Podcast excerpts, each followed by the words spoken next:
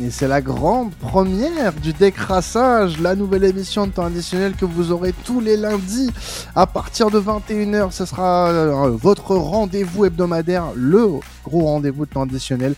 On sera là pendant 45 minutes, une heure, plus une heure, je pense, avec les grands bavards que je vais avoir chaque semaine avec moi pour euh, voilà, euh, parler autour d'une table de l'actu euh, foot du week-end, de ce qui s'est passé, décortiquer un petit peu certaines choses. On aura des débats, on aura des petits éditos de temps en temps, des petits quiz aussi en fin de d'émission. Voilà, ça, un, un format plutôt classique hein, que vous avez peut-être déjà connu, mais à notre sauce. Et j'espère que c'est un, un format qui va vous plaire. Avant de commencer, bien sûr, euh, n'hésitez pas à nous lâcher un petit 5 étoiles hein, euh, sur votre plateforme de streaming pour qu'on puisse être référencé le maximum avec ce nouveau format, ça serait vraiment top. Et puis, bah, commençons. Commençons. Et puis, bah, avec moi aujourd'hui, on est trois. On est trois aujourd'hui. Équipe euh, un petit peu réduite, mais suffisante pour faire une bonne émission. Là, je suis avec Flo. Flo qui a eu un, un week-end plutôt calme puisqu'Arsenal n'a pas joué. Enfin, calme, calme, calme. Il y a quand même des belles affiches en première ligue. Et puis il y a toujours ces imbéciles de la fanbase d'Arsenal pour t'animer un petit, un, petit week-end quand même, hein, entre oh, Arteta il a fait ça, Arteta il a fait ça, gna gna gna Putain, vous êtes des tocards, vous m'énervez tous. Franchement, donc non, il a pas été si calme que ça mon week-end. Ah ouais, ouais, t'as dû, t'as dû calmer quelques mecs quoi. C'est. Ah non non, je laisse parler parce que j'ai Ah, pas le ouais. pour les calmer déjà, faut être honnête. Oh, ça arrêtez. m'énerve. Vous arrêtez maintenant. Non, non, faut arrêter, s'il vous plaît. Vous, vous m'énervez le, le- le- mon flow parce que là, euh, on est à 1 minute 30 d'émission, vous l'avez déjà vénère. Arrêtez, arrêtez, messieurs. Et Alan, qu'on entend euh, rigoler en fond, euh, bon, il est un petit peu heureux, le gars. Il- son, équipe, son équipe gagne à nouveau. Ouais, grave, euh, belle victoire. Belle victoire contre la Roma. On avait fait la, la preview euh, avec, avec Tony. On s'était pas trompé, hein, visiblement. Ouais. le Milan s'est imposé assez facilement avec un Giro des grands jours. Et la malédiction Pioli continue pour Mourinho. Exactement. Voilà, aussi. Top. J'ai passé un bon week-end aussi. Euh, voilà, je suis content de vous retrouver, content de voir Flo aussi. Ça faisait longtemps. hein. Eh bah oui, ça faisait longtemps. Hein. Tu, Ah, vous, tu- le dites, manqué, euh, Alan. Hein. vous le dites si je dérange au pire, hein, sinon. Non. ah, Non Ça va bien- Tu m'as bien- manqué aussi, Quentin, mais c'est vrai que ça faisait un petit peu moins longtemps qu'on s'était vu. Ouais, c'est vrai, c'est vrai, c'est vrai. Bah, ça va être le but hein, de ces émissions qu'on se retrouve le plus souvent possible entre nous, euh, avec euh, voilà les, les têtes d'affiche de temps additionnel. Euh, non, bah on peut pas trop vanner euh, ce week-end. Les têtes d'affiche et Karel. Ouais, Karel, ouais. Mm. oui. Non, mais j'avoue, t'as raison en fait. On, on peut mettre aussi, euh, on peut mettre aussi Victor dans le lot, je pense. Non. Quand il aura son permis, peut-être. Pas Ah, encore, il a pas encore. Parce que oui, il faut que les auditeurs sachent, il est pas là parce qu'il doit passer son permis, oui. il doit dormir le petit bébé. séché, il a séché un épisode, tout ça pour ne, enfin voilà, pour pour rater son permis de conduire. Je. non. et non, aller non. accosser des meufs de 16 ans après devant les lycées. Mais ça, c'est pas ce ah, débat. ah, alors là, euh, là, on est déjà dans le border après trois minutes d'émission. Voilà, ça, ça commence très bien. C'est ce format du décrassage. Merci Flo. Merci. C'est toujours un plaisir de faire des émissions avec toi. Un, un réel plaisir. Non, euh, vous avez regardé quoi, tiens, ce week-end? Ça m'intéresse. Euh, moi, j'ai regardé qu'est-ce qu'on a fait encore au bon Dieu dimanche soir? Oui. non, mais moi, alors, je pense que là, je pense qu'on parle football, euh, mon Ah, cher. euh, football. Euh, Imad serait avec nous, il t'aurait dit est-ce qu'on peut parler football tu vois? Et, et bah là, moi, je te le dis est-ce qu'on peut parler football? Non, euh, moi, si je peux lancer ça, j'ai été euh, alpagué euh, devant un match qu'on a, qu'on a présenté dans cette émission euh, il y a quelques jours avec Adrien. C'était le Leipzig euh, Francfort. Et ben franchement, c'était un très bon match. Un très bon match et puis un résultat qui a été assez surprenant au final. Donc, euh, j'ai été assez satisfait de, de ce que j'ai vu du côté de la Bundes euh, ce week-end. Mm. Donc, euh, non, non, c'était sympa. Et vous, les gars, vous avez regardé quoi? Bah, moi, j'ai vu le, la, la force de frappe de l'Inter qui a encore frappé avec encore Lautaro Martinez Ah qui, fait une saison de fou. Euh, j'ai bien aimé le débat que vous avez eu avec, avec Flo et, et Victor hein, sur le, le meilleur joueur en ce moment euh, en parlant de Laut- Lautaro, enfin de l'année 2023 plutôt. Oui. Euh, je trouve que c'est pertinent hein, parce que je trouve qu'il est, il est vraiment excellent. Et après, euh, j'ai pas regardé que de la Serie A. Moi, j'ai aussi regardé la, la Super Coupe d'E- d'Espagne. Et t'as regardé qu'est-ce qu'on a fait au bon Dieu aussi. Voilà. Ouais. Et la Star Academy samedi Ah, soir avec, oui, l'élimination de Lenny. euh, Ah là là, je suis dégoûté, mec. M'en parle pas. Et, euh, mais voilà, il y avait, il y avait euh, du, du football euh, à, à revendre. hein. Il n'y avait pas les grosses, des grosses, grosses affiches, à part Mm. Milan-Roma aussi. Mais moi, je passe un bon moment de, de foot. Ouais, toujours. Toi, tu toi, es dans, la, dans le positivisme, j'ai remarqué. Voilà. Ouais. Très peu, très peu de négativité chez Alan. Et, et Flo, toi, qu'est-ce que t'as regardé ce week-end? Bah, j'ai regardé ce qu'on avait parlé aussi sur l'autre épisode, donc Newcastle City euh, samedi. Malheureusement, je suis aussi regardé un peu de Ligue 2, Grenoble-Dunkerque. Un match Ah. horrible, horrible, on va pas en parler. Ma Ligue 2, mes terrains pleins de boue. Vas-y, fais-moi rêver. Ah non, mais oui, le terrain était beau, mais putain, Grenoble avait vraiment été très mauvais. Puis après, euh, dimanche, je me suis posé devant United Tottenham et puis devant Barcelone euh, Real Madrid, c'était sympathique. Ah, moi, vendredi aussi, je suis allé au stade, tiens. Je suis allé voir euh, Rouen, euh, Rouen Martigues. Non, pas Martigues. Marignane Gignac, pardon. Excusez-moi, en national. Et Rouen, ils abusent sur leur prix des places, hein, j'ai vu. Ouais, ouais, ouais, mais on va pas rentrer là-dedans. D'ailleurs, soutien au, au, au podcast euh, 100% rouennais qui traite de l'actu du FC Rouen, qui a été euh, un petit peu euh, banni des loges du, du FCR euh, à cause de, des positions prises envers le président du, du FC Rouen. Mais bon, ça, c'est autre chose. Euh, on aura l'occasion peut-être d'en parler avec eux de vive voix. Euh, bah écoutez, le programme, il est très simple aujourd'hui, les gars. Il est très simple. On va parler un petit peu du match du week-end, puisqu'on va parler de Manchester City face à Newcastle. Un match qui a été rocambolesque, romanesque même, je dirais. Euh, guardiolesque, est-ce qu'on peut dire? Est-ce que ce mot peut rentrer dans le dictionnaire français enfin?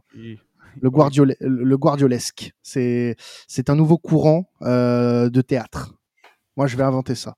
Euh, non, puis ouais, pendant une vingtaine de minutes, on va parler de ce match-là entre Newcastle et, City. City qui a renversé euh, Newcastle au, au St James Park. On aura l'occasion aussi de parler de, de Xavi puisque le Barça a encore euh, déçu ce week-end et euh, on va parler un petit peu de la position de, de Xavi.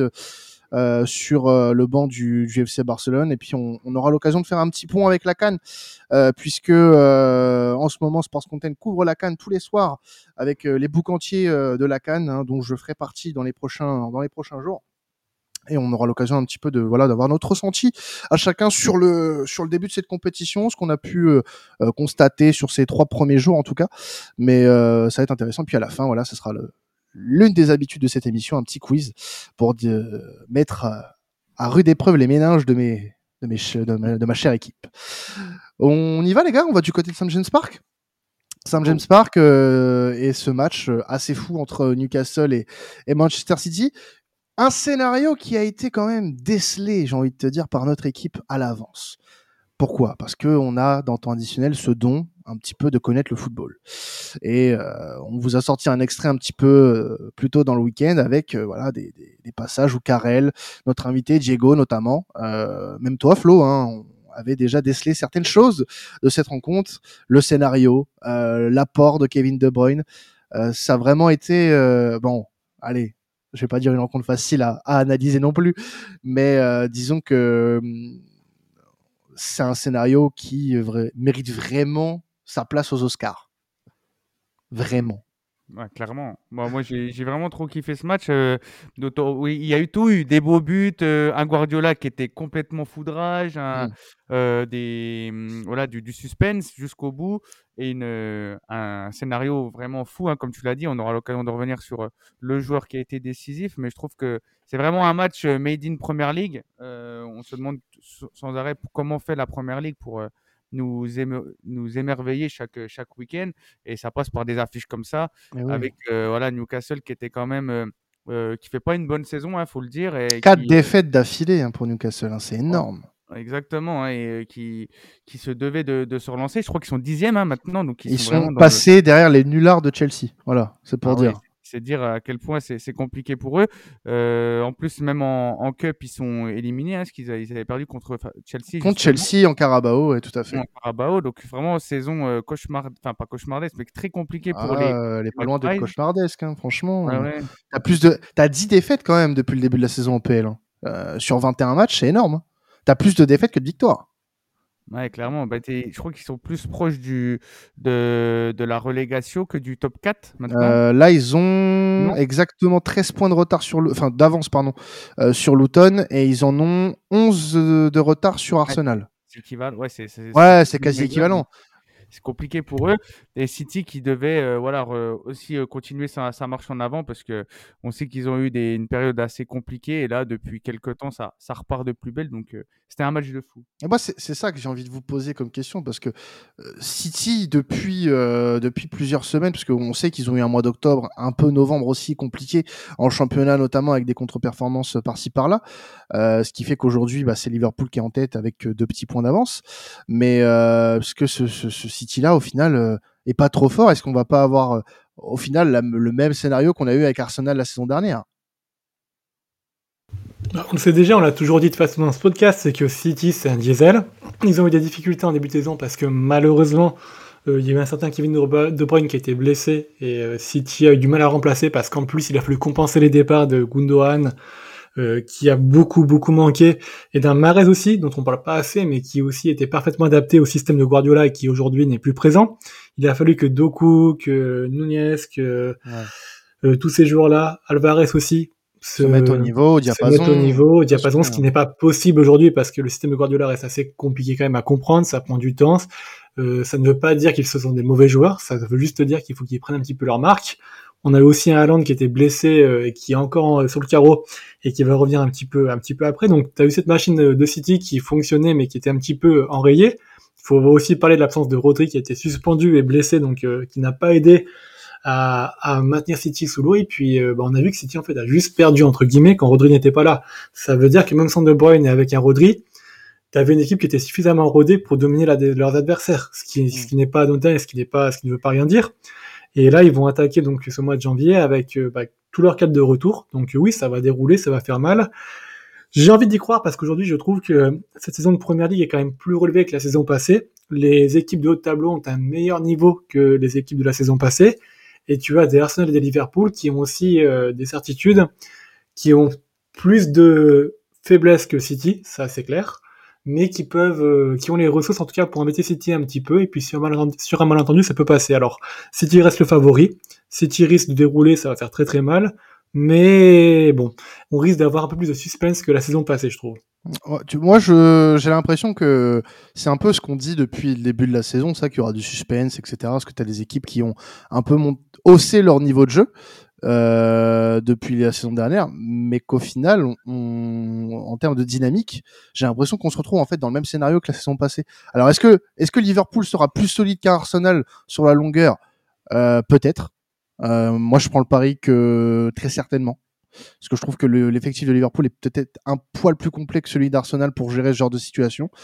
Qu'est-ce qui te fait dire ça? Je, je sais pas, j'ai l'impression que déjà offensivement, pour moi, il n'y a pas de faille euh, du côté du côté de Liverpool. Euh, après, je dis pas que Arsenal a forcément des failles de ce côté-là, mais non, mais bien sûr, là, je pense que tout le monde est d'accord pour dire qu'aujourd'hui Liverpool est supérieur offensivement à Arsenal. Oui. Un joueur comme Mohamed Salah, il est titulaire très facilement à Arsenal. Même un. Darwin Nunes, je pense qu'il peut jouer devant ce Jésus. Non, et puis, et puis, et puis même, tu vois, on, on en parlait de, de ce joueur-là dans l'épisode récap. Un joueur comme Trent, tu vois, qui fait un, qui fait une saison incroyable, euh, qui se met au, au, diapason vraiment pour son effectif. Euh, défensivement, euh, il y en a des joueurs comme ça hein, du côté d'Arsenal. Hein, je pense à William Saliba notamment, mais j'ai l'impression que il y a plus d'homogénéité euh, dans, cette équipe de Liverpool que du côté de du côté d'Arsenal pour jouer justement euh, sur la longueur des, courses au titre comme celle-ci, euh, qui peuvent être effrayantes, qui peuvent être très dures physiquement à encaisser. Mais le constat pour moi, pour le moment, il est le même. City est un peu en embuscade et autour du mois de mars-avril, ça va, ça va prendre les devants parce que c'est là où City depuis deux saisons est le meilleur.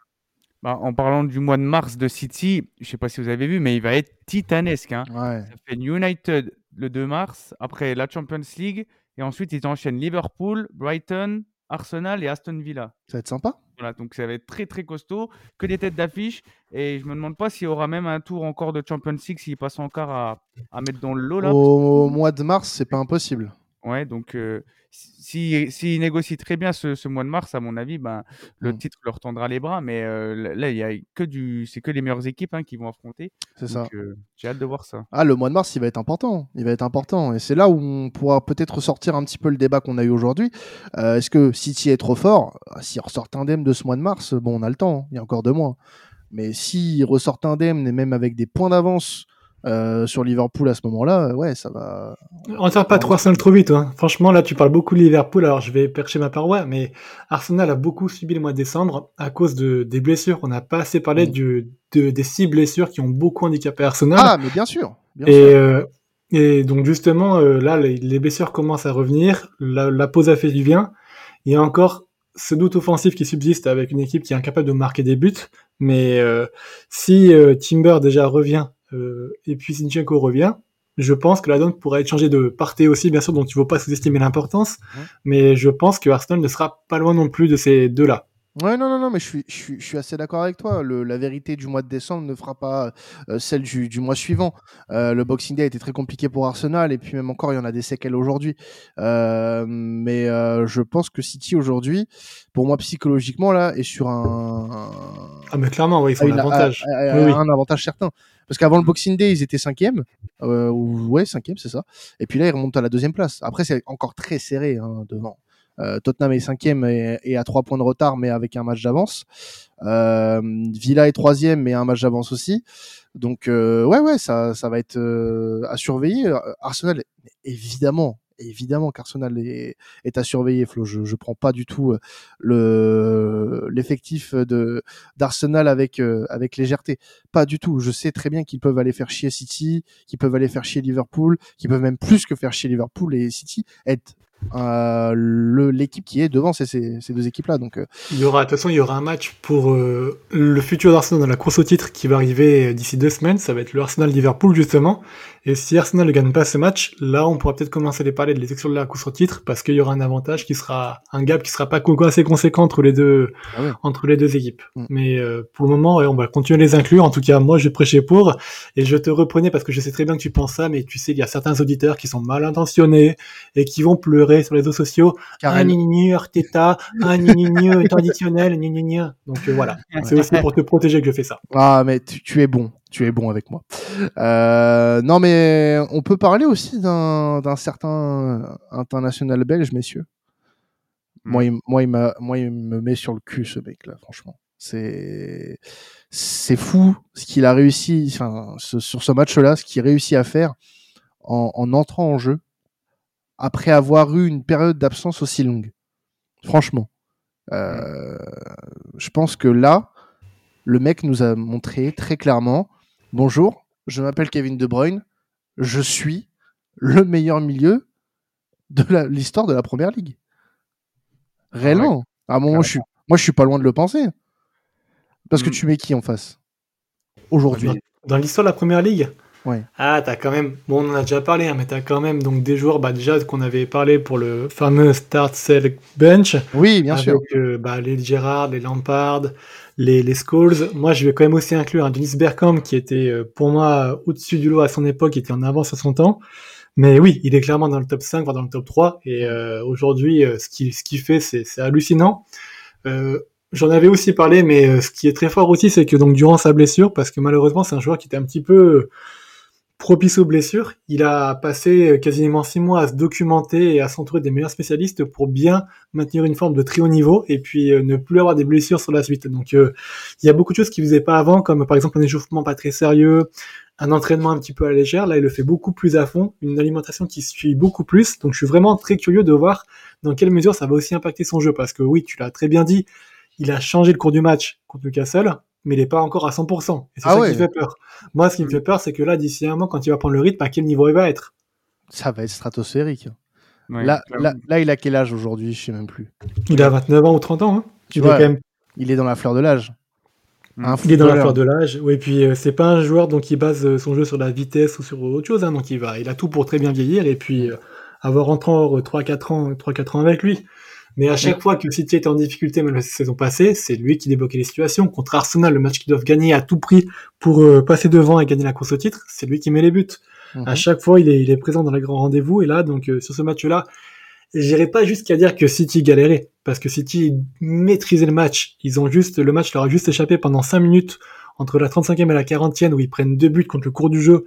Et c'est le seul moment où Newcastle vit un petit peu mais c'est lui qui apporte qui a apporté la clé pour faire sauter le verrou de, Newcastle. C'était hallucinant. Ouais, j'ai vérifié 32 euh, ans, hein, De Bruyne. 32. C'est c'est pas, ça enlève Non, non, mais c'est une approximation pour un spécialiste Voilà. PL, c'est pas ouf, quoi. Voilà, Et moi, ce dire. que je trouve ouf, c'est qu'il il rempl- quand il rentre en jeu, alors qu'il y a 2-1 pour Newcastle, il remplace en plus Bernardo Silva, l'un des leaders aussi de l'équipe. Donc, euh, il doit pas s'appuyer sur. euh, Qui fait une saison aussi incroyable. hein, Et- ouais, ouais, clairement. Bah, Bernardo aussi, c'est un exemple de régularité, comme tout comme De Bruyne. Mais De Bruyne, moi, moi, je- ce qui me choque aussi, c'est que euh, voilà, il a euh, sa vision de jeu, qui est, voilà, ça, ça, quand t'es blessé, ça bouge pas, donc ça, ça a été intact. Mais la, la qualité de dribble et le le vis-à-vis, c'est qu'il avait même pas peur de rechuter dans ses prises de balles, etc. Mm. Donc je pense que même mentalement, le mec, il est sur une planète euh, vraiment euh, impressionnante. Et euh, ça, il peut très bien, pourquoi pas, être un prétendant pour le Ballon d'Or. C'est un mec qui a encore beaucoup à donner. Mm. C'est un mec qui a encore beaucoup à donner au, au- au football de très haut niveau. À 32 ans, euh, ce mec-là peut encore marcher sur euh, la plupart des, des milieux de- et des défenses de PL. Euh, c'est un comeback vraiment réussi, incroyable. Euh, pour moi, euh, il, a, on a l'impression que il a, il jamais été absent. Tu, enfin, la plupart des joueurs ne font pas une entrée comme ça après autant de temps sur le carreau. C'est le genre de mec que t'as absolument pas envie de partir et prendre le maquis pour pour la- l'Arabie Saoudite, très clairement. Ce mec-là, il a encore de très belles années devant lui. Il a encore de très belles années avec son duo euh, qui est euh, qu'il forme avec Erling Haaland. Euh, il a le, la possibilité de créer quelque chose de grand du côté de Manchester City, de hum, d'asseoir sa, sa, sa legacy, sa suprématie en tant que, que, que légende du club, parce que il en faut, il faut en créer des légendes dans ce club. Il y en a déjà, mais il faut en continuer à en créer si elle veut euh, gagner, euh, gagner une légitimité. Et Kevin De Bruyne aujourd'hui, très clairement, s'il continue comme ça et que, comme tu l'as dit, Flo, s'il se réadapte avec sa blessure, etc., et qu'il continue à grappiller en niveau, euh, à s'adapter avec son, voilà, euh, son corps qui est nouveau, hein, parce que 32 ans, euh, il faut apprendre à jouer autrement. Euh, certes, c'est pas le joueur qui s'épuise le plus. Hein, son style de jeu n'est pas euh, n'est pas euh, digne d'un d'un N'Golo Kanté ou de- d'un autre milieu de terrain qui a pu faire les, les- la gloire de la première ligue ces derniers temps. Vieira. Patrick Vieira notamment si tu remontes un peu plus loin tout à fait. Mais euh, c'est euh, un joueur qui moi m'émerveille à chaque fois qu'il joue. Voilà. Un, un, un vrai rayon de soleil. Il y a un papillon qui pète dans la pièce c'est moi qui regarde Kevin De Bruyne en train de jouer tu vois c'est la même chose en- mais je pense qu'on peut remercier Guardiola, hein, parce que depuis qu'il est arrivé, c'est son pilier. Euh, La première saison qu'il fait avec, euh, avec Guardiola, il est, je crois qu'il fait, il claque les, les 19 ou 20 passes D. Euh, et avant que Guardiola arrive, on pensait pas qu'il allait atteindre un jour ce niveau-là. hein. Mhm. qu'il a eu Pellegrini juste avant, ça s'était bien passé, il était en adaptation. Mais je pense que vraiment, euh, le Pour fait des- de Guardiola l'a fait sublimer de plus belle et, et on peut le remercier aussi pour ça. Ouais, ces saisons d'adap- d'adaptation, elles sont pas mal. Hein. Euh, 7 buts, 9 passes D, 6 buts, 19 passes D. Enfin voilà quoi. Ouais, ouais. Il y a pire comme adaptation. Ouais, ouais, ouais, mais je- parce qu'il jouait vraiment pur 10 avant. Hein, Ouais, même bien à, sûr. À, à Genk, hein, où, il est, où il est formé. Mais là, euh, le positionnement que lui a donné Guardiola bah, lui va à merveille. Et puis, bah, c'est pas pour rien qu'il a fini troisième au Ballon d'Or euh, l'année dernière. Eh oui. Eh oui, eh oui, eh oui, bien sûr. Évidemment, on vous le dit, on vous le dit. Écoutez-nous, écoutez-nous. On a été très bon sur ce match-là en plus. Encore une fois.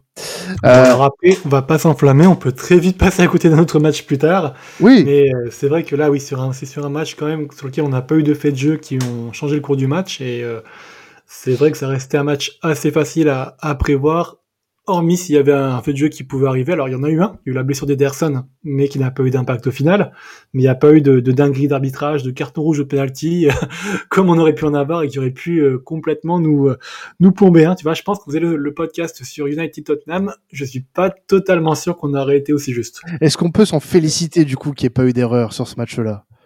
Alors non. Non. Enfin, oui, on peut se laisser qu'il n'y a pas eu d'erreur de notre part. Par contre, cette, cette- ce, ce- ce week-end de Premier League a encore été entaché malheureusement d'une erreur euh, sur le match entre Burnley et Luton, malheureusement, où le but de Luton aurait dû être refusé. Mais bon, c'est une autre histoire.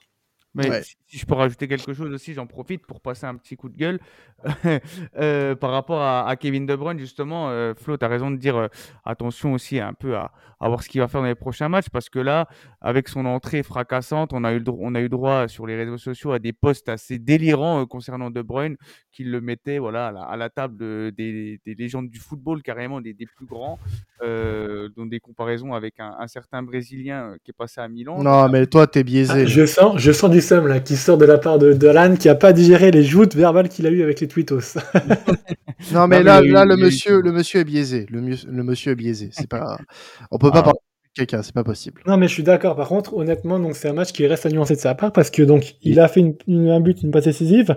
Il a quand même eu des, du déchet qu'il n'a pas d'habitude. Il a perdu, il a perdu quand même euh, un nombre de ballons qui n'est pas négligeable. Il a perdu 13 ballons. Il a réussi 15 centres sur 9. Donc euh, il a fait un beau match. Il a débloqué euh, sur deux moments de génie le match comme il le fallait. Mais on voit encore toute la marge de progression qu'il a à faire. Ce genre de déchets, il les a pas normalement dur. Il a beaucoup moins de déchets quand il est à 100%, donc euh, ça reste à voir. Il a, ça reste un génie, un génie qui peut changer le cours d'un match à lui tout seul, certes, mais aujourd'hui, il doit encore euh, donc reprendre le rythme, corriger un peu son déchet pour euh, réussir derrière à, à, à, nous régaler les papilles comme il l'a fait. Mais ce match-là est bon, mais il est loin d'être très bon. Il est encore très loin du Kevin De Bruyne comme on peut, euh, qu'on a pu l'avoir euh, durant la saison 2019-2020 ou même l'année passée par exemple. Mais bien sûr, laissons-le revenir, laissons-le revenir à son, à son pic, messieurs, et vous verrez qu'il, qu'il fera du, du sale, comme disent les jeunes. oui, parce que maintenant j'ai 26 ans, je peux plus dire que je suis jeune. Hein. On a, on n'a pas arrêté de me le dire ce week-end d'ailleurs, c'est assez désagréable, je, je trouve. Mais bon. Euh, passons à un autre sujet, messieurs, puisque ça sera le. Juste, oui. Juste du coup, ah bah, pour conclure un petit peu sur les, les, apprentissages, les apprentissages du match, quand même. Oui, allez, euh, vas-y. Allez, pour finir, hein. euh, on a quand même eu côté City, pour nuancer un petit peu, un Kyle Walker qui était quand même beaucoup en difficulté sur ce match-là. Les deux buts, ils sont un petit peu pour sa pomme, puisqu'il a eu beaucoup de mal à suivre les, les appels en profondeur d'Isaac. Alain, on en a parlé un petit peu en off, et il avait très raison de le dire. Et il faut quand même reconnaître que l'ajustement tactique que Guardiola a fait euh, avec l'entrée de De Bruyne, qu'il a glissé Foden sur le côté, et du coup Foden avait un peu plus de caisse par rapport à Silva pour couvrir un petit peu le placement de Walker, a changé aussi la cour du match et a donné encore plus de maîtrise à ce City-là.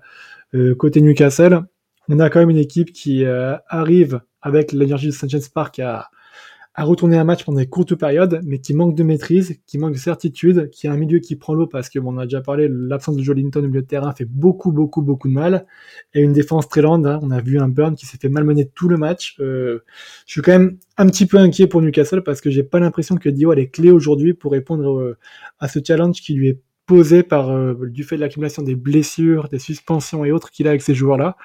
Donc, il euh, faudra suivre un petit peu la, suite de la saison des Magpies, mais j'ai pas l'impression que Newcastle arrivera à être européen cette année, et ça va poser un gros problème au niveau du, du fair play financier. Ouais, ouais, ouais, il va y avoir une suite à tout ça. On va être vigilant et puis on en parlera très certainement euh, dans, dans un futur épisode, hein, puisqu'on va avoir des nouvelles de ce de ce de cette affaire euh, très rapidement, je pense, à mon avis. Mm. Euh, passons au débat du lundi, messieurs le débat du lundi. Euh, on va parler, euh, on va filer en Espagne. On était euh, bien au froid là en Angleterre, là où il fait pas très froid, pas très chaud en ce moment. Oh, Quoique en Espagne, il ne doit pas faire si chaud que ça. Hein. On est, en Arabie Saoudite en plus, hein, donc bon. Bon, après, oui, c'est vrai qu'on aime. C'est vrai, c'est vrai que c'était pas vraiment l'Espagne, c'était en Arabie Saoudite ce week-end. oui, parce qu'il y a eu la Super Coupe la Super Coupe euh, d'Espagne euh, et la finale entre le, Barça et, le Real Madrid, une débandade, vraiment. C'est, je pense qu'on on peut pas faire mieux là-dessus. Le, Real qui s'est largement euh, imposé 4 buts 1 face au, face au FC Barcelone, avec un triplé notamment de, de Vinicius, un but de Rodrigo.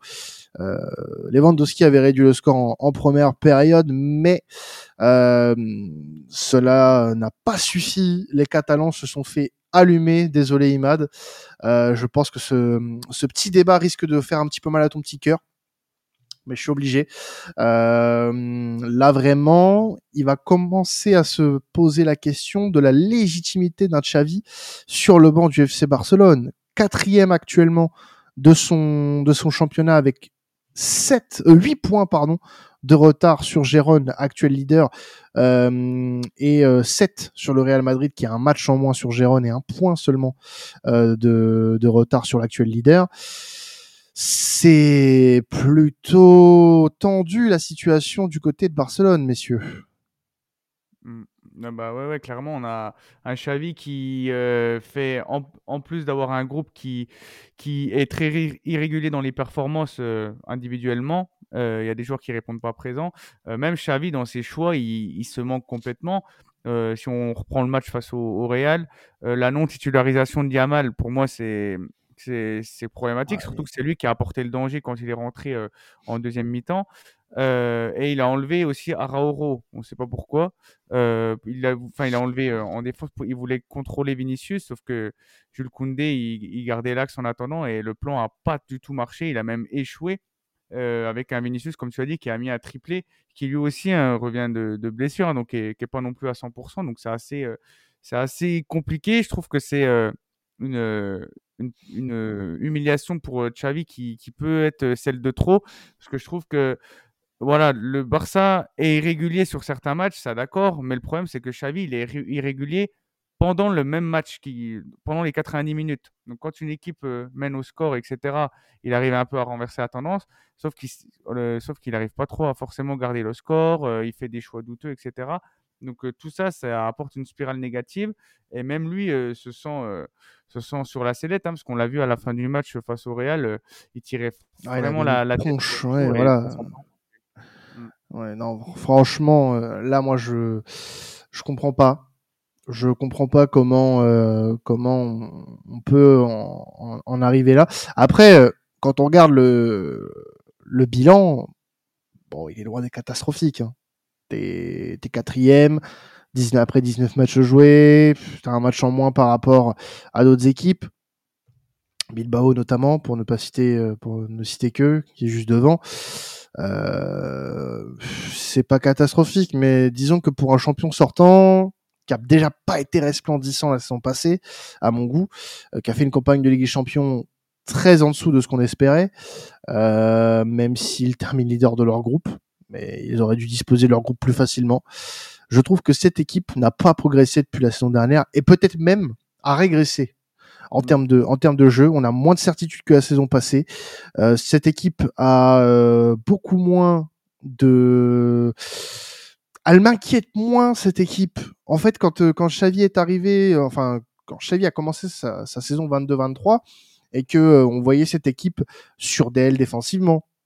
On rappelle que le Barça, en janvier l'année dernière, avait pris, avait pris moins de moins de 10 buts en championnat. Là, on est, en, on est au 15 janvier cette année. Le Barça en championnat on a pris 22. Contrairement à ses, à ses concurrents, euh, je parle du concurrent du week-end, le Real Madrid. Le Real en a pris 11. Le Real en a pris 11, on a marqué 4 de plus.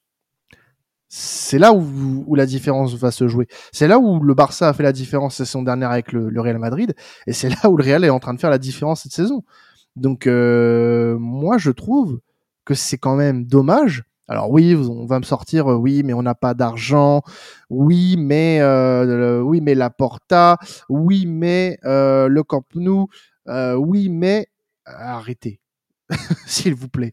Je, je pense que cette année, cette année devait être une année, une année 2 sur la l'ère Xavi.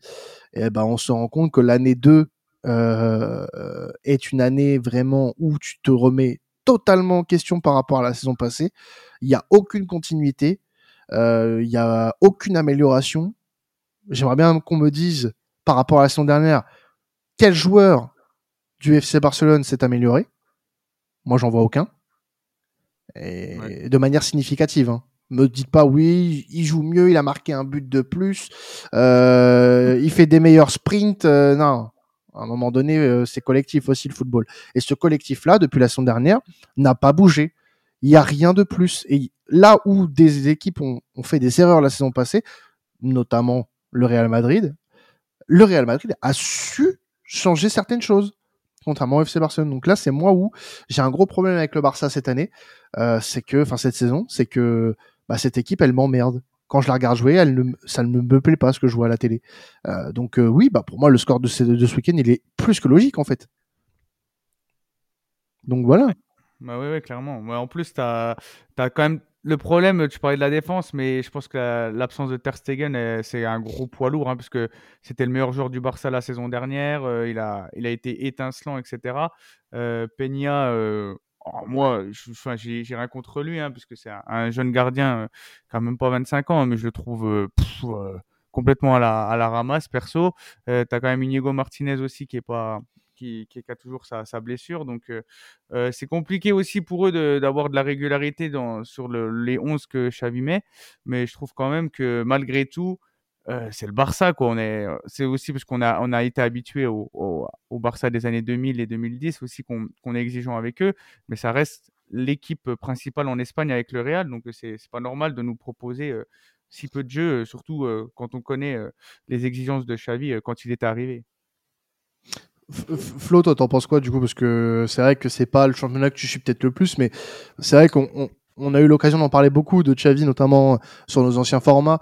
On avait quand même quelques réticences. Hein, on n'est pas, c'est pas la première fois qu'on dit, mais là, c'est quand même, pour moi, c'est de trop ce résultat-là. Même si c'est que la Super Coupe d'Espagne et qu'elle a perdu en, symbolique depuis quelques saisons avec cette délocalisation euh, dans les pays, euh, dans les pays comme l'Arabie Saoudite. Euh, c'est vrai que là, ce résultat, pour moi, ça peut être le résultat de trop. Bah, on n'apprend rien de nouveau, malheureusement, avec ce résultat, en fait. Hein. C'est la continuité d'un Barça qui, euh, n'enthousiaste pas, mais qui surtout fait, preuve de faiblesse mentale. Vous avez déjà parlé de beaucoup de choses sur lesquelles je vous rejoins. Il y a quand même deux, trois petits éléments que j'aimerais apporter. C'est que, par exemple, à la mi-temps euh, de ce match-là, donc j'ai vu un petit peu les articles, les joueurs ont été surpris du comportement de Xavi, qui a eu un discours assez doux, assez gentillet, alors qu'ils pensaient qu'il allait plus lui rentrer dedans et euh, les éléments que, que Xavi apporte dans le match sont, sont absolument ridicules. Euh, je voulais aussi revenir un petit peu sur sa capacité à, de recrutement à Xavi. Il recrute là cette saison euh, et puis euh, Félix. On peut pas parler de succès offensif pour ces deux joueurs-là, alors que franchement le, le, talent est là. Ils sont en difficulté. Ouais. Ils sont en difficulté. Goodwan surnage un petit peu plus que Félix, parce que bon, Félix malheureusement, euh, ça fait quelques saisons qu'il est un petit peu dans le mal aussi, malgré le talent qu'il a. Mais on voit que Xavi n'arrive pas à proposer une animation offensive qui, euh, qui marche. On le voit tâtonner à chaque match. Il propose pas un plan de jeu qui est régulier. Il y a toujours des choses qui sont brouillonnes, qui sont pas maîtrisées, qui sont vraiment en dessous de ce qu'on peut attendre de la part d'un Barça, tout simplement. Et même l'année passée, l'année auparavant, il recrute un Ferran Torres, un Ferran Torres qui est catastrophique aujourd'hui et qui fait partie d'un des, pires joueurs euh, du Barça aujourd'hui. Le Barça a très peu d'argent et l'argent, la, la, façon de dépenser l'argent fait vraiment euh, de la peine dans le sens où tu as l'impression que Xavi veut juste recruter des noms pour faire parler et pas vraiment des joueurs qui pourraient s'adapter à ce que lui veut, si tant est qu'on peut comprendre ce que lui voudrait, parce qu'aujourd'hui j'ai quand même beaucoup de mal à comprendre ce qu'il voudrait lui offensivement parlant. Et, euh, et c'est dommage. Tu regardes aussi un petit peu sur les joueurs qu'il a dégagés. Euh, t'as un Dest aujourd'hui qui est imprenable avec le PSV Eindhoven. T'as un Rick Garcia qui est titulaire avec Giron. Ça montre que les joueurs qui ne performaient pas sous Xavi, c'était pas des peintres, c'est juste des joueurs qui étaient perdus et qui étaient noyés par les consignes floues et euh, sans vraiment ambition que Xavi prenait.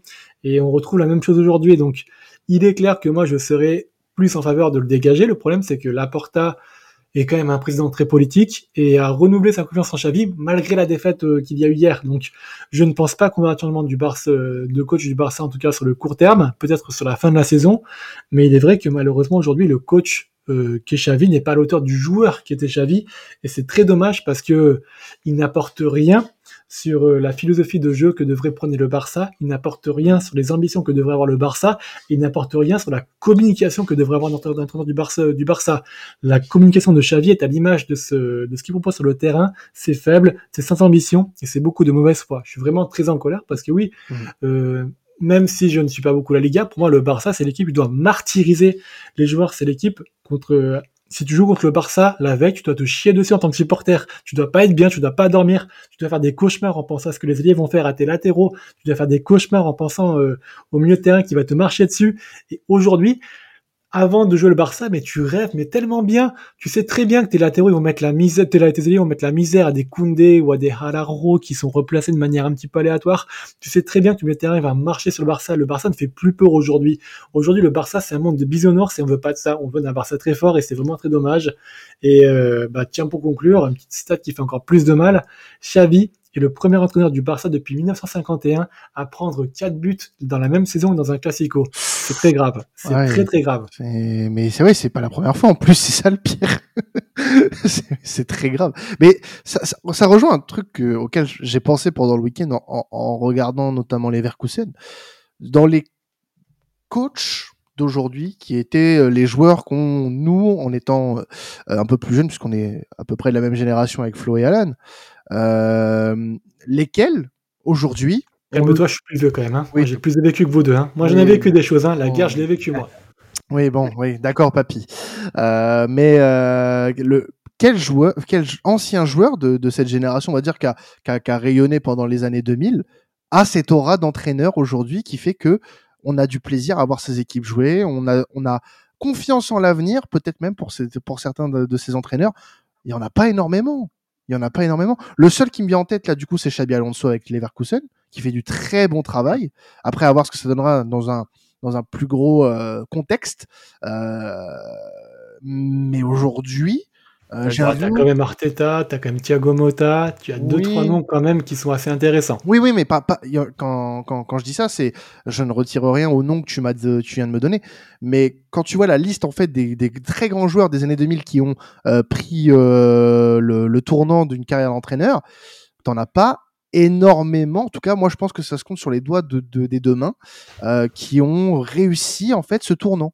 La, Euh, la génération dont tu parles aussi, c'était une génération qui était assez faible sur le plan tactique. Tu n'avais pas vraiment de joueurs qui étaient intelligents et qui avaient une, une vraie formation tactique, comme a pu l'avoir par Ah. exemple des joueurs comme Alonso ou comme Arteta, qui sont Ouais. passés par les plus grands noms aujourd'hui Mm. et qui avaient déjà cette dimension et qui arrivent dans un football qui était plus tactique qu'à l'époque des années 2000, par exemple, où Oui. tu avais par exemple, des, des Zidane, des Deschamps, qui sont des entraîneurs très pragmatiques, qui sont des excellents meneurs d'hommes, mais qui n'ont pas l'aspect tactique qui leur permettrait de réussir aujourd'hui dans un football de club moderne. Ouais, mais je suis Euh, je suis d'accord avec toi, mais tu, par exemple, je prends le cas d'un Pirlo, tu vois.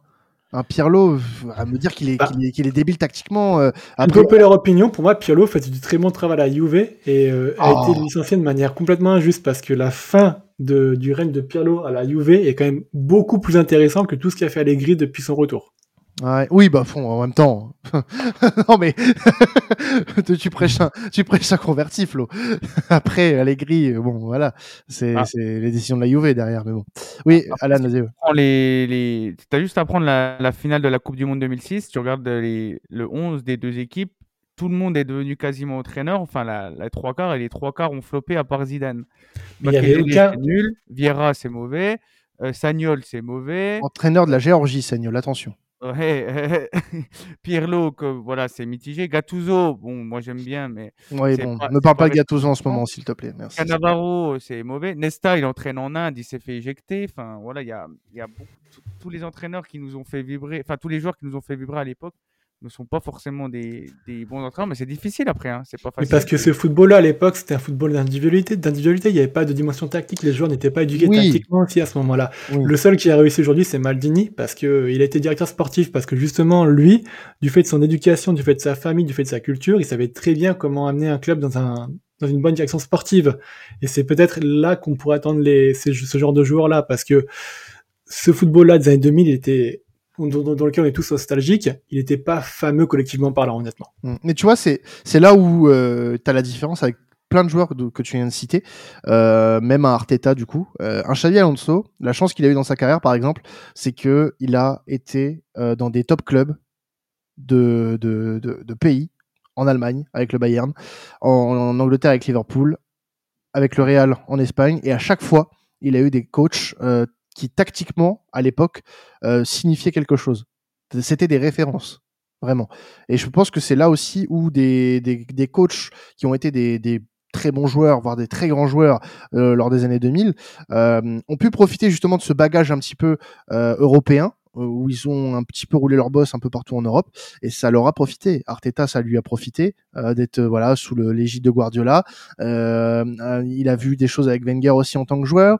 Euh, il a pu voir aussi euh, puis Xabi Alonso, voilà Benitez, euh, Ancelotti, euh, Guardiola aussi euh, avec le Bayern. Enfin voilà. Mourinho aussi. Mourinho aussi, tout à fait. Euh, il, il- a vu des choses, donc euh, c'est des, c'est, c'est des joueurs qui bénéficient justement de ne pas être restés dans un dans un petit carcan, euh, dans, un seul club. Donc Xavi a connu le Barça, a connu le grand euh, Guardiola, euh, le grand Barça de, Guardiola, a connu le Barça de Rijkaard, a connu beaucoup de belles choses avec le, FC Barcelone. Mais est-ce que ça l'a ça lui a permis justement d'être assez mûr tactiquement pour être justement solide dans ce genre de contexte?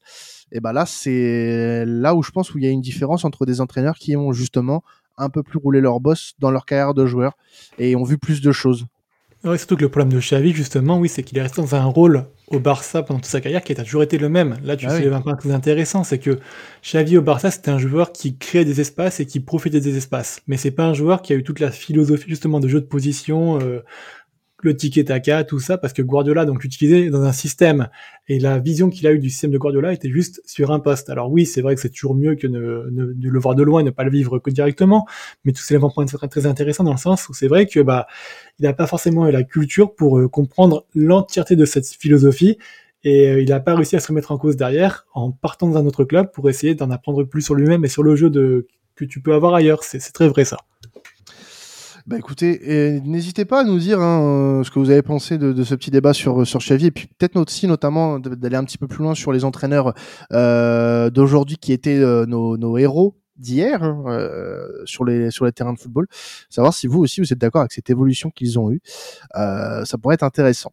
Euh, Écoutez, moi j'aimerais qu'on fasse un petit euh, point. Alors après ces, ces deux premières parties, en général dans le décrassage, vous retrouverez un édito ou un invité. Là, pour la première, on a décidé de faire un petit peu léger, euh, puisque on a une actu aussi au niveau de Sports Content qui euh, a un lien avec euh, la Coupe d'Afrique des Nations, qui a commencé euh, ce samedi soir avec un magnifique match entre la Côte d'Ivoire et la Guinée-Bissau, avec une victoire de la Côte d'Ivoire. Donc là, on est à trois jours de compétition déjà. Euh, et euh, depuis ces, ces trois jours, et ben, Sports Content est, euh, est bien sûr présent pour euh, pour parler euh, de cette canne avec les boucantiers de la canne euh, tous les soirs à partir de, de 20h15 20h30 sur le twitch.tv slash sportscontent.fr vous retrouverez Reda et Gilles Christ accompagnés de, de leur équipe. Donc en général je serai régulièrement là puisque je m'occuperai de la technique pour les lives Twitch à distance et puis euh, pendant la, la phase finale notamment euh, vous pourrez retrouver l'équipe au bar leur sup dans le 15e arrondissement de, au 299 rue Le Courbe à Paris. Vraiment, venez, il y a une bonne ambiance, les, les cocktails sont sympas et, euh, et la pizza aussi. Je vous conseille la pizza 4 fromages là-bas. Vraiment un délice. Non, non, euh, pour, pour- voilà, c'était le, le point pub. Euh, Vous avez un petit peu regardé la canne, vous les gars, euh, depuis, euh, depuis le début de la compétition? Moi, moi, oui, ouais, ouais, j'ai regardé, euh, j'ai regardé le premier match, j'ai regardé le, le match du Nigeria qui m'a particulièrement agacé puisque Ah oui. j'avais parié dessus et j'ai pas eu le score que j'espérais. Ah, il faut pas parier. Voilà, bah tu vois, c'est- ça Voilà, t'apprendra. c'est ça. Ça t'apprendra. Euh, j'ai pas regardé aujourd'hui, mais visiblement, euh, il y a eu des problèmes euh, avec Ben Sport, euh, enfin avec le retransmetteur. Oui, mais il- c'était pas que Bin, c'était euh, un problème c'était satellite. général. La canne. Ah, La canne, messieurs. Qu'est-ce que serait la canne sans des petits problèmes comme, celi- comme cela? Ça ne serait pas la canne. Non, euh, ouais, je suis assez d'accord avec toi euh, pour le Nigeria. Moi, ils m'ont bien énervé aussi. Bon, pas pour les mêmes raisons. Euh, que je me suis demandé comment tu pouvais te choquer autant un match euh, avec euh, Victor Osimhen devant. Bah, Victor Osimhen m'a répondu tout seul. C'est lui-même qui te choquait. Donc, euh, comme ça, au grave. moins, on- on est, on est, on est bien. Et puis, euh, la surprise aussi. euh, bon, qui pour moi n'en est pas une. Après, c'est bon, ça prêtera débat si vous voulez, euh, si vous avez envie d'en parler. Mais le Ghana qui perd contre le Cap Vert, euh, le Ghana qui est une, nation en déclin depuis euh, depuis maintenant plusieurs années, bah, Mm. qui perd contre le Cap Vert en entrée de cette de cette canne. C'est euh, c'est euh, voilà, c'est une canne qui a, qui a plutôt été surprenante dans, son dans son démarrage. L'Égypte qui fait match nul contre le Mozambique euh, de partout, qui était pas loin de perdre d'ailleurs. Euh, donc non non, c'est je pense que c'est une canne qui risque d'être assez assez intéressante à regarder et je j'y serai très attentif de par ma participation avec nos amis boucantiers.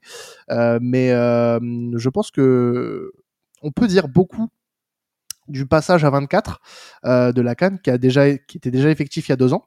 Euh, mais je pense que ça peut être bénéfique pour euh, pour le foot africain ce passage à 24 parce que tu as vu, je pense, il y a des équipes qui ont commencé un petit peu à émerger avec ce format. Je pense à la Guinée équatoriale notamment. Euh, qui, a, qui avait fait une très belle canne 2000, euh, 2021 euh, et qui qui a bien bien débuté sa canne du coup en faisant match nul contre le Nigeria. Euh, donc euh, non non moi je trouve que cette canne, euh, cette Formule 24, alors on l'a beaucoup critiqué cette Formule 24 avec l'Euro notamment, euh, mais je trouve que ça permet au football africain de rayonner un petit peu plus et de permettre justement à des nations qui n'avaient pas l'habitude de justement jouer cette canne. Je pense à la Gambie notamment, qui a joué contre le Sénégal aujourd'hui, qui joue, a joué, sa deuxième canne actuellement, profite de ces compétitions internationales pour pouvoir un petit peu s'améliorer. Et c'est sûr que ça se fera pas tout de suite, mais je pense que à terme, ça peut être bénéfique pour, euh, pour certains pays, comme la Guinée équatoriale, comme la Gambie. Euh, J'en oublie certainement d'autres, et je pense que nos amis boucantiers qui écouteront ce passage euh, nous, nous le diront, mais euh, je pense que ça peut être un, ça peut être un vecteur de réussite pour le pour euh, peut-être réduire certaines inégalités au sein même du continent euh, et peut-être même euh, servir aux grosses nations aux grosses nations de ce, de ce continent-là qui euh, vont bénéficier d'une adversité plus fournie, peut-être plus euh, imprévisible. Donc moi, ça me plaît. Moi, ça me plaît.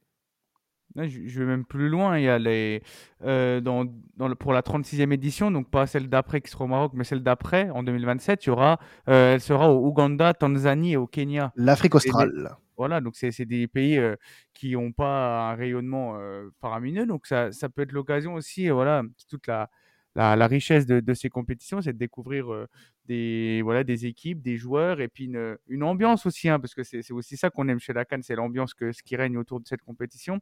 Et je trouve que c'est sympa parce que peu importe les, les éditions, bon, il y avait l'Égypte qui était très costaud dans, le, dans les années 2000, mais là, je trouve que depuis les années 2010, entre la Zambie, le Nigeria, la Côte d'Ivoire, euh, euh, Cameroun, Algérie, Sénégal, voilà, de, de mémoire, euh, les, les champions s'enchaînent et, et, ne se ressemblent pas. Donc, c'est toujours agréable à, à suivre. Moi, j'aime bien, même si le, le jeu et les pelouses ne sont pas au top. Et Flo, toi, est-ce que tu as regardé cette canne depuis le début? Alors, je suis de loin, pour être honnête, j'ai pas encore vu un match en complet parce que j'ai pas eu la disponibilité, mais je vais le faire dès que j'aurai un petit peu plus de, dispo euh, aux horaires des matchs. Mais c'est une compétition qui m'intéresse beaucoup, puisque comme vous l'avez dit, elle est sur la pente ascendante. Je trouve que le niveau est de plus en plus intéressant. On voit des grosses équipes qui euh, ont de plus en plus de mal contre des petites équipes. Et le foot africain est vraiment, je trouve, euh, de mieux en mieux. On est quand même sur une pente ascendante. Alors il y a quand même beaucoup de qui se passent avec les Super League et tout euh, au niveau des clubs, mais le football de nation est vraiment de plus en plus sur la côte ascendante. Et j'espère que justement, bah, le fait de, le niveau des matchs, de ce que j'ai pu voir, quand même se rapproche de plus en plus du, du football européen et américain. C'est vraiment cool, comme le football asiatique d'ailleurs. Et j'espère justement bah, ce genre de compétition qui se passe bien, qui va bien marcher, qui va donner du spectacle, permettrait aussi à la FIFA de revoir un petit peu ce nombre de, de places attitrées pour la Coupe du Monde aux nations africaines, parce qu'on a de plus en plus de nations africaines qui procurent du plaisir et qui jouent très très bien, et qui malheureusement n'ont pas beaucoup de place sur la, la, Coupe du Monde. Donc ça serait cool d'avoir de plus, euh, enfin bon, dans la Coupe du Monde aussi, je suis en train de dire ça, qui va passer à 34 très bientôt, euh, à 36 pardon. Mais, euh, mais voilà, en tout cas, cette compétition, elle est super intéressante. Il y a des très bons joueurs qui vont venir. Il y a de très belles histoires qui vont apparaître. Et ouais, je vais la suivre avec beaucoup d'intérêt. Eh ben, on va suivre cette canne avec beaucoup d'intérêt et j'espère que vous la suivrez avec nous, euh, avec Sports Content. Hein, il y aura plein de monde que vous connaissez. Si vous, écoutez les, podcasts Sports Content, il y aura, il y aura moi. Voilà, déjà, c'est, je pense que c'est l'attraction principale. Euh, si je vous parle aussi bien de la canne pendant toutes les soirées que je l'ai fait, tout, que je l'ai fait aujourd'hui, oui, je me lance des fleurs. Totalement. Non, il y a, il y a des visages connus de Sports Content, enfin des voix connues de Sports Content, donc Reda euh, et Gilles Christ des libéraux. Vous retrouverez aussi Raphaël, Johan, euh, Damas aussi, euh, Karim de Cœur Rossonero notamment, euh, et puis euh, plein d'autres, euh, plein d'autres. Hein. N'hésitez pas aussi, hein, les gars. Alan, je sais que tu vas regarder cette compétition. Pourquoi pas? Ouais, bah, je, je, serai je serai proche de Paris. Hein. Je pense que je me rendrai volontiers euh, euh, dans, dans, ce fameux endroit, le bar là. leur sup, leur sup. Voilà, leur sup. Euh. Bon, en tout cas, oui, je vais suivre. Et puis même sur Twitch, hein, c'est sympa à suivre. Les, les analyses sont pertinentes et de qualité. Même au bar, c'est sur Twitch. Voilà. Je, nous, nous, serons filmés quoi qu'il arrive.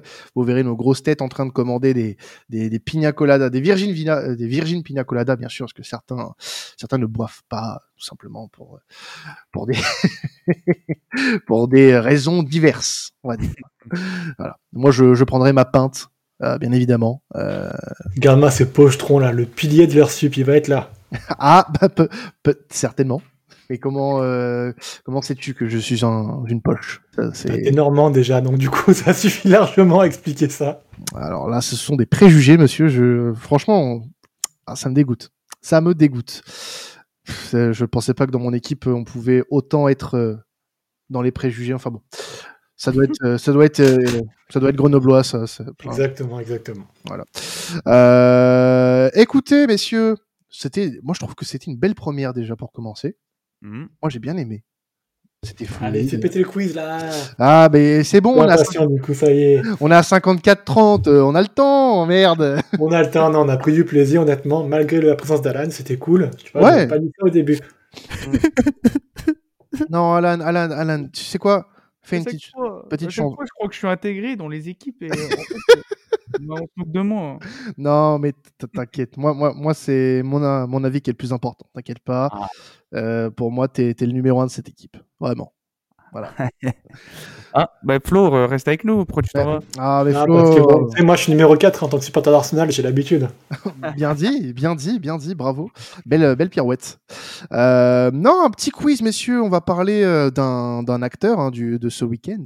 Euh, on en a beaucoup parlé pendant ce podcast. C'est de Kevin De Bruyne. C'est un quiz spécial.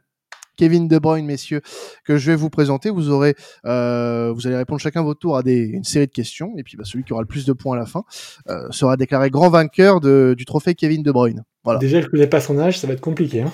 Eh bah, bienvenue dans ton cauchemar. Euh, on va commencer avec toi, tiens. Lors de la saison 2021-2022, Florent, combien de buts et assists Kevin De Bruyne a-t-il distribué lors de la saison susnommée? 21-22. Donc, je vais te donner plusieurs propositions. Euh, 8 buts et 16 passes décisives. 15 buts et 8 passes décisives. Ou alors 13 buts et 20 passes décisives. Oh. On parle de quelle saison là, du coup? 2022-2023 ou 2021-2022 21-2022.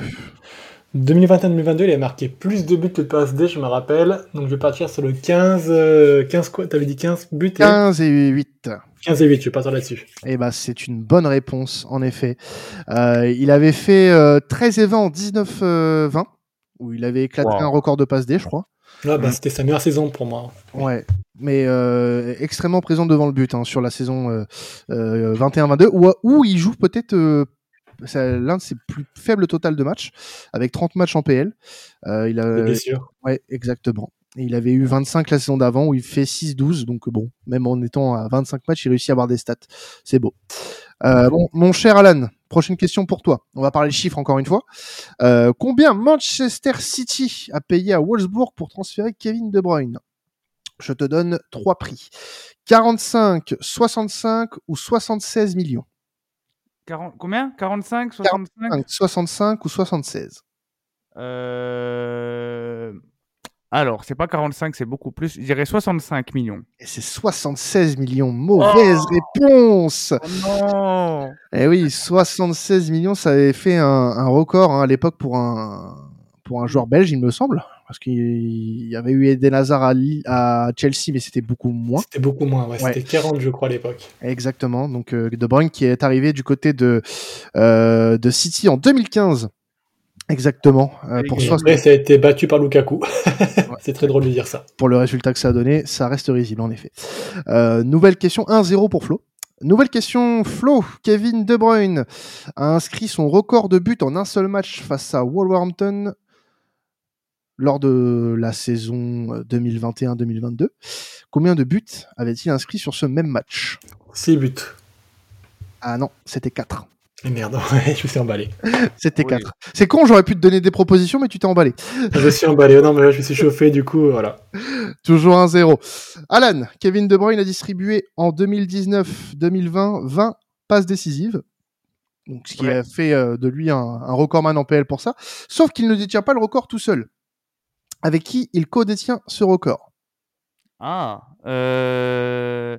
Il y a des propositions ou je, Je peux te donner des propositions, en effet. Ah, C'est trop Euh, facile, celui-ci, je l'ai. Ouais, j'hésite entre deux, c'est pour ça. Frank Lampard, Thierry Henry et Steven Gerrard. Qu'on parle. Thierry Henry. Ah, euh... non, non. Ah. non, non. Le fou- que Thierry- Henry, il fait sa saison euh, double-double. euh, Le fou du métro qui se parle tout seul. Hein? Non, euh, non, non, je peux parler de toi. Euh, Non, euh, oui, je sais que Thierry Henry, il fait sa en 2002-2003, il fait sa saison à double-double, mais je sais Mm. il doit- je sais pas s'il fait plus de 20 passes D, Euh, je vais partir sur euh, Thierry Henry, du coup. Eh ben, c'est Thierry Henry. c'est C'était bon. ça. De toute façon, je te donne un indice quand j'ai dit trop facile, je suis trop bête. mais, mais oui. Ouais, ah, J'aurais dit Fabregas aussi. Dans ma tête, il trottait, mais. Non, non. Fabregas, il trotte. Putain. C'est fou. Euh, la dinguerie. Un partout, égalisation du, du Milanista. Kevin De Bruyne a distribué en première ligue euh, beaucoup, énormément de passes décisives. Tu sais, tu saurais dire combien, Flo? Enfin, c'est pas la question. hein, mais C'est pas la... Non, mais c'est pas la Ah. question. C'est pas la question. Je, te rassure. Euh, il en a distribué 103 en tout. Wow. 103 en tout, ce qui fait de lui l'un des meilleurs passeurs de l'histoire de Première Ligue. Qui domine ce classement? Le plus grand passeur de l'histoire de la première ligue? Oui. Waouh. Oh là là. Y'a pas de proposition là en plus? Je peux t'en donner si tu veux. Ah bah quand même, parce que Alan il a des propositions, mais pas moi. Thierry Henry, Frank Lampard, Ryan Giggs. Ah putain. Euh, bah c'est pas Titi déjà. Ça doit être. euh, Ça doit être Giggs. C'est Ryan Giggs. Bien joué. 2-1. C'est lui qui est le leader de ce classement. Tout à fait. Euh, Alan, à ton tour. Combien compte de sélections en équipe nationale le milieu de terrain de Manchester City? Ah, alors. Ça, je sais, parce que je m'étais renseigné sur Lukaku. Je sais que Lukaku, il, est... il en a plus. Juste pour une parenthèse, ce A alors, c'est le A alors typique de Alan quand il est sur TikTok, qui fait un 11 et qu'il a un club de merde. Il doit réfléchir fort. c'est ça. Alors, je te donne trois propositions. Ah oui, vas-y. Il est à 97, 98 ou 99 Ah, et donc il a pas les 100. Moi, je serais parti sur 100. Bah, je vais dire 99 du coup. Eh ben oui, c'est 99, bien joué. Euh, 99 sélections, il fêtera son, son, sa centième cap probablement au mois de mars, euh, s'il est euh, en, en pleine possession de ses moyens. De partout, Euh, on a encore deux questions, je crois. Euh, non. Non, une dernière question. Non, j'en ai encore deux. J'en ai encore deux. Je suis sûr de moi là ou pas? Oui, je suis sûr de moi. J'en ai encore deux et si vous êtes encore à égalité, ça sera la, la question subsidiaire.